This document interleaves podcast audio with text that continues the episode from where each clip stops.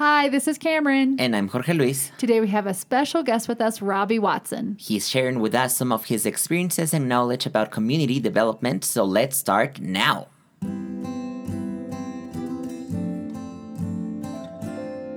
Hopecast. Learning about the life and mission of education equals hope.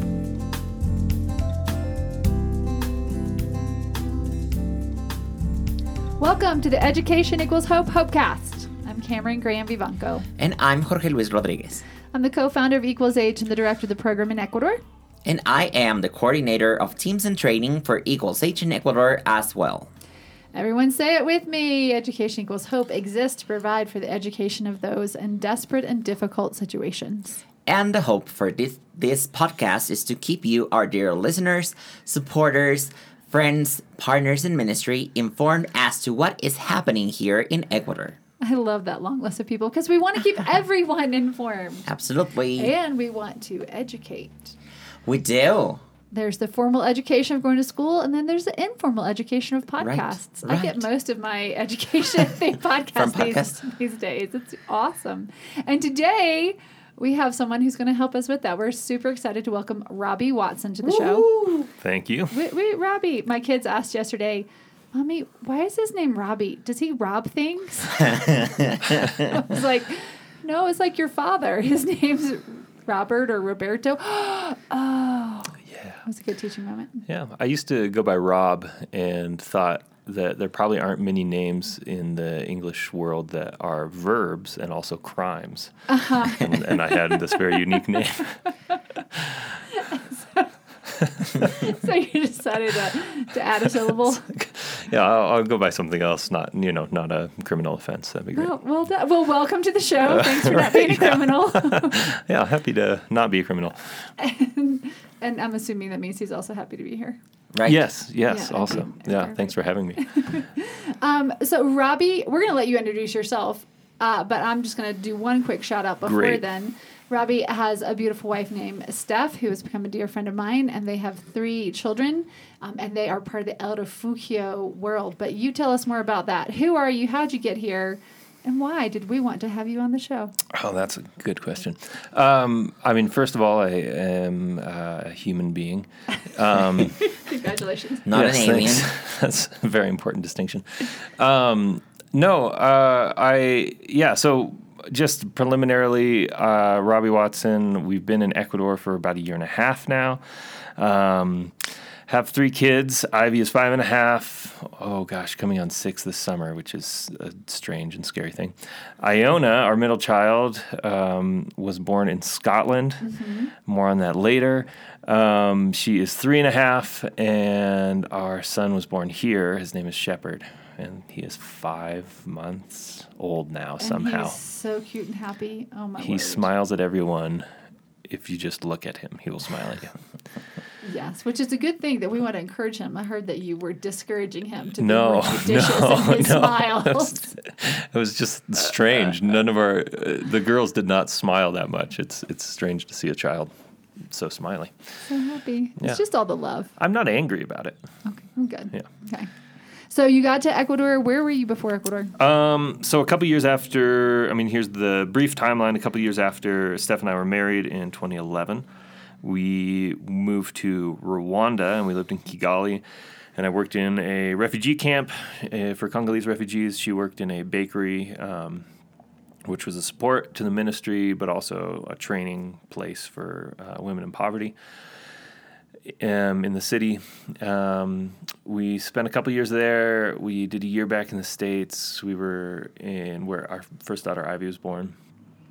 And I worked in a couple school districts in the Chicago area for a year. Uh, then we went to Glasgow, Scotland for a year and a half, where I studied community development. I have a master's in education and community development. Yes, very exciting. Aha, the reason he's on the show. Yes. More on that later. Um, and then we were in the States for about a year trying to figure things out um, when our friend Jim, well, actually, when we were in Glasgow and I was in the middle of writing my dissertation, Jim started emailing me thinking, I don't know what you guys have after you're in Scotland, but, you know, think about Ecuador. And we're like, I'm so busy right like email me in three months when I'm done with this big project. And he did because leave it to Jim Olson to like put something on a list and get back to it months later. Here, here. Um, so that started a conversation, and after a number of things fell through, um, we decided to take a trip to Ecuador and see what happened. And thing things falling through being like, oh, this job looks great, I'll apply to it. And then I'd get an email like, oh, that job doesn't exist anymore, or we lost funding, or we're revamping the program. Like the jobs didn't exist. Not that I was rejected, they didn't exist anymore. So after a few of those, it was like, let's check out Ecuador. Seems like God might be Yeah, directing our steps. Might, might, might be a few movements in that direction. Yeah.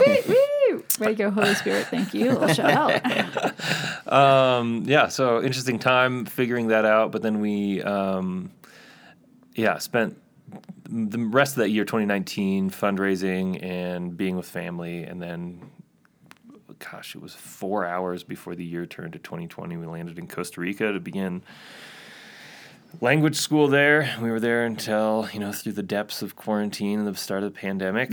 Um, until September when we reached our, you know, desired level of Spanish uh, knowledge and were able to move here to Ecuador. So yeah, that was September 2020. In the midst of full pandemic. Right, And you know, fun times. Yeah. Um, glad we're starting to come near, maybe, maybe, who knows, this Ecuador Yeah. and the world anyway. And- yes. But you guys got here and got settled, and you were hired or recruited to do community development work at Calacali in in Yes. El Refugio, Yeah. um, which is in a place called Calacali, Ecuador. And uh, you and I have had some really fun conversations along the way about how important education is in community community development. Um, do you have any stories that would highlight uh, highlight that? Yeah. Um, yes. And can you Yes. share them with Yes. yes, they're, they're there. Oh, you wanted to hear them? Oh, Great. yeah, sorry. um, yeah. So one of my main jobs in well, I, yeah, like my main job in Rwanda was working in a refugee camp for Congolese refugees, and we our organization was partnered with a commu- like refugee-led community organization. Um, there's a French well, af- acronym JCM. Um, which stands for French things that I'm not going to try to pronounce, because if there's a language that destroys my ability to say things, that's it's French. Um, It's his kryptonite. We found yeah, it. that is it's brutal. Um, but French was one of the many languages spoken in the refugee camp, and um, it was led by a gra- guy named Grodia, um, who's still a good friend of mine. He's still in Central Africa, um, but he was the leader of this group that ran a library um, that our organization helped build. And it was just a big brick room with a like a partition and then a bunch of donated books. And most of them were in english so part of my job too was trying to get as many um, books in french and kinyarwanda and swahili as possible. Um, but they out of the library they had like three or four levels of english classes. They had um, secondary school teachers use the space and check out books. They had art classes and a young women's group. Um, just a bunch of different ministries and educational programs out, outside of this this one building and a bunch of volunteers that were very dedicated to seeing the communities transformed and understood the problems in the refugee camp and and had a vision for what could be different and, and we're working towards that. Um, so that's just overall background there on on, on the, the the group. My job was to help them do what they did. And they pulled me in to teach them uh, classes every once in a while. But mainly it was the refugees themselves who ran the programs, who started the programs, who oversaw everything, and And they saw the need for a library and education, and that was mm-hmm. one of the first things. So, yeah, absolutely. so they're living in a refuge. How many people were in the camp?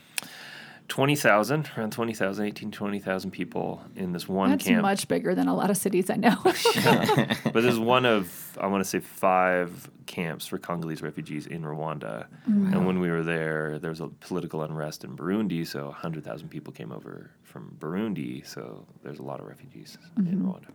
and this is one of the main things that they wanted to see happen for their mm-hmm. benefit. Yeah, it was actually we. Um, yeah, we were in a meeting, gosh, like early in our time with uh, this interim director, UN director of the camp, um, who had seen what the community group was doing and what we were doing with them. And he wasn't there for very long. Otherwise, I think more could have happened in this regard. But he asked us, like, can you do what you're doing in all the refugee camps in Rwanda? Like we like educational programs like this. Like, let's start libraries and everywhere. We never did, but So what did you see? What did you see come out of that?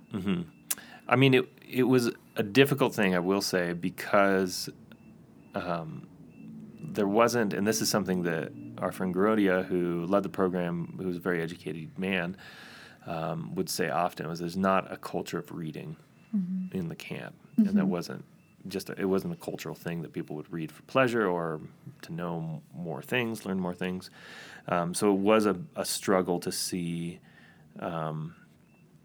the library filled with people. So we would have special events to get people involved in, you know, learning a new skill or entrepreneurship training or art classes or whatever it was, and that um, created outlets for people to use the library on a regular basis.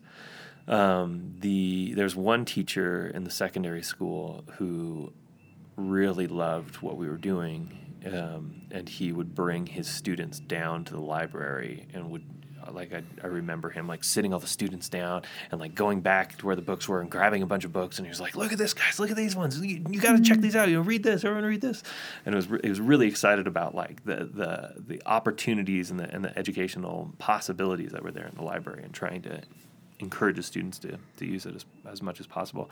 And we did see students um, young men and women who would just come and open a book and learn something. Or, you know, a lot of the young kids like books with lots of pictures, like Guinness Book of World Records, because there's you know strange and Yeah. funny things in there. But there would be students who would come almost every day and try to improve their English by like working through a novel and taking Oh, notes, and so it was it was it was a difficult process, but it was encouraging to see the steps that were being made. Not that we imagined all twenty thousand people would come through the library, um, but it just to see the starts of, of that kind of engagement in, in learning outside of a of a school structure was was very cool. Uh, I will tell though about our friend Oscar, who started his own secondary school. Um, and this is, yeah, if you're looking at community development as an education experience, like this is this is one of the great examples in the camp. Um, Oscar and a handful of other young men and women from the camp were supported by the UN to go outside of the camp to a boarding school to finish secondary education, mm-hmm. as there was no like the last three years of secondary school were not offered in the camp, so parents had to pay, but nobody had any money in the refugee camp, so it was like this one in a million chance of well, one in several thousand chance of mm-hmm. um, getting selected to go to a, a, a school outside of the camp to finish the last year, three years of, hmm. of secondary school, of high school.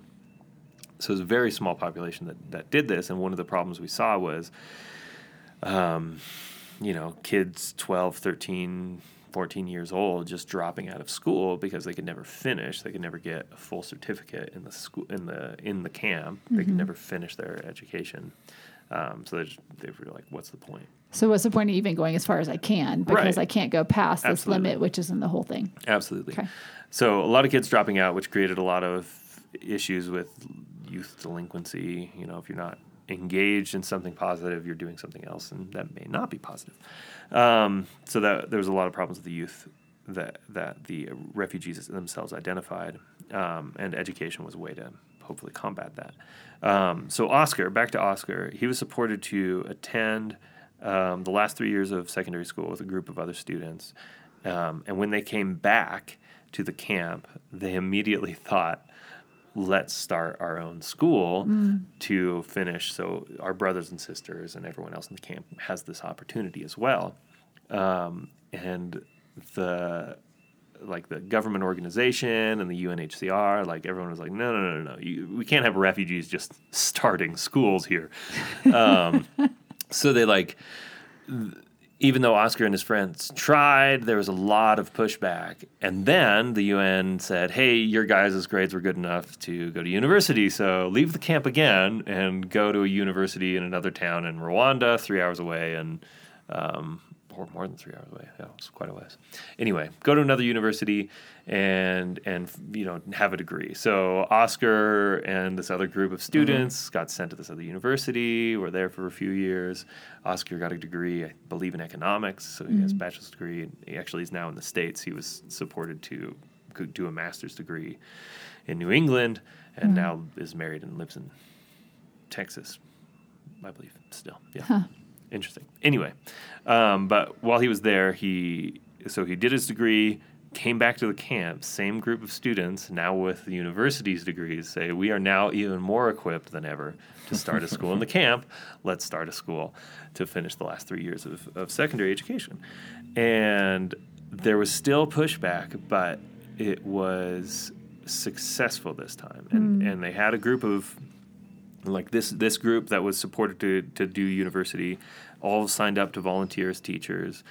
And they used their contacts in churches and um, with the UN to use classroom space so they were using there's like yes these like you know 17 18 year olds sitting in desks and chairs for kindergarteners but those were the things that were available to them at the time when they first started. So they were using some classroom space there. They were using an old church building. They were um, using the library as well.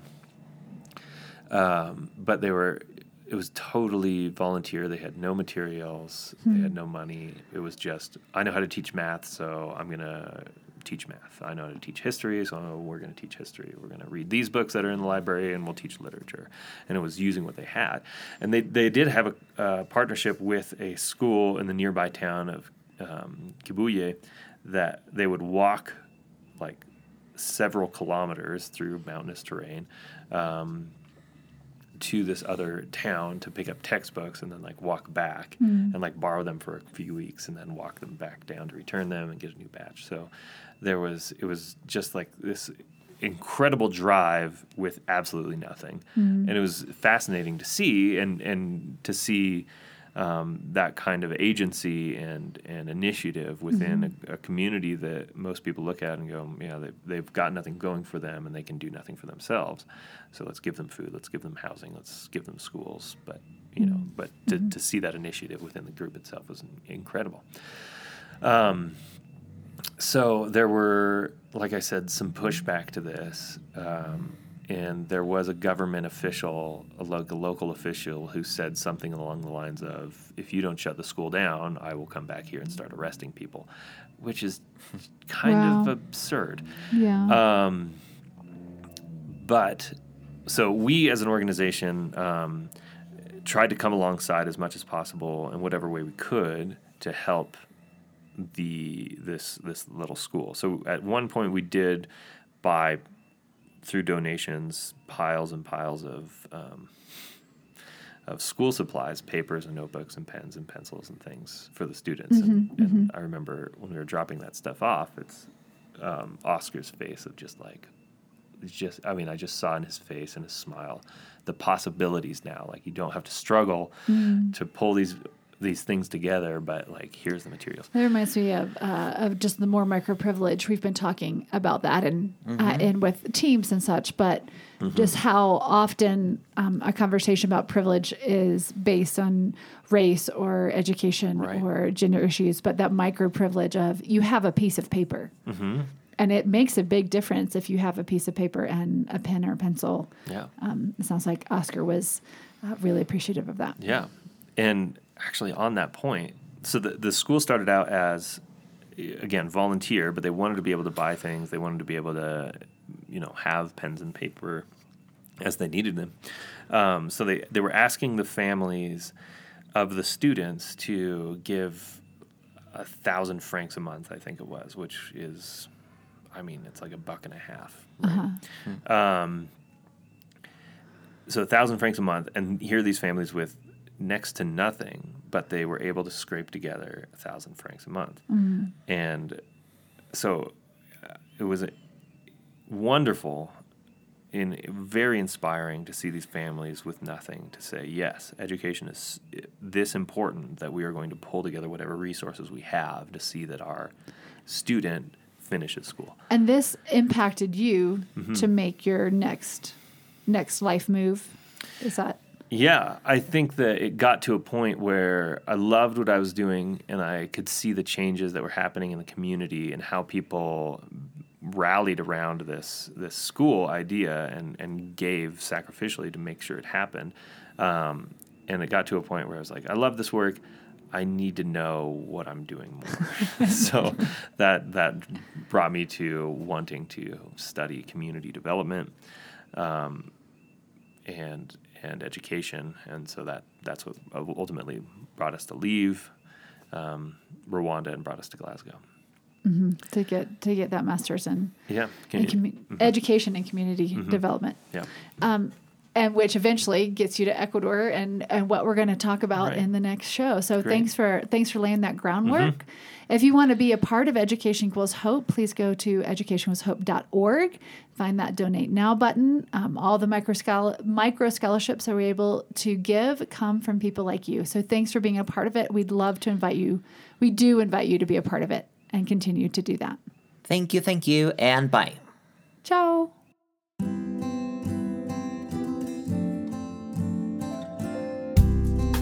Thanks for listening to our Hopecast.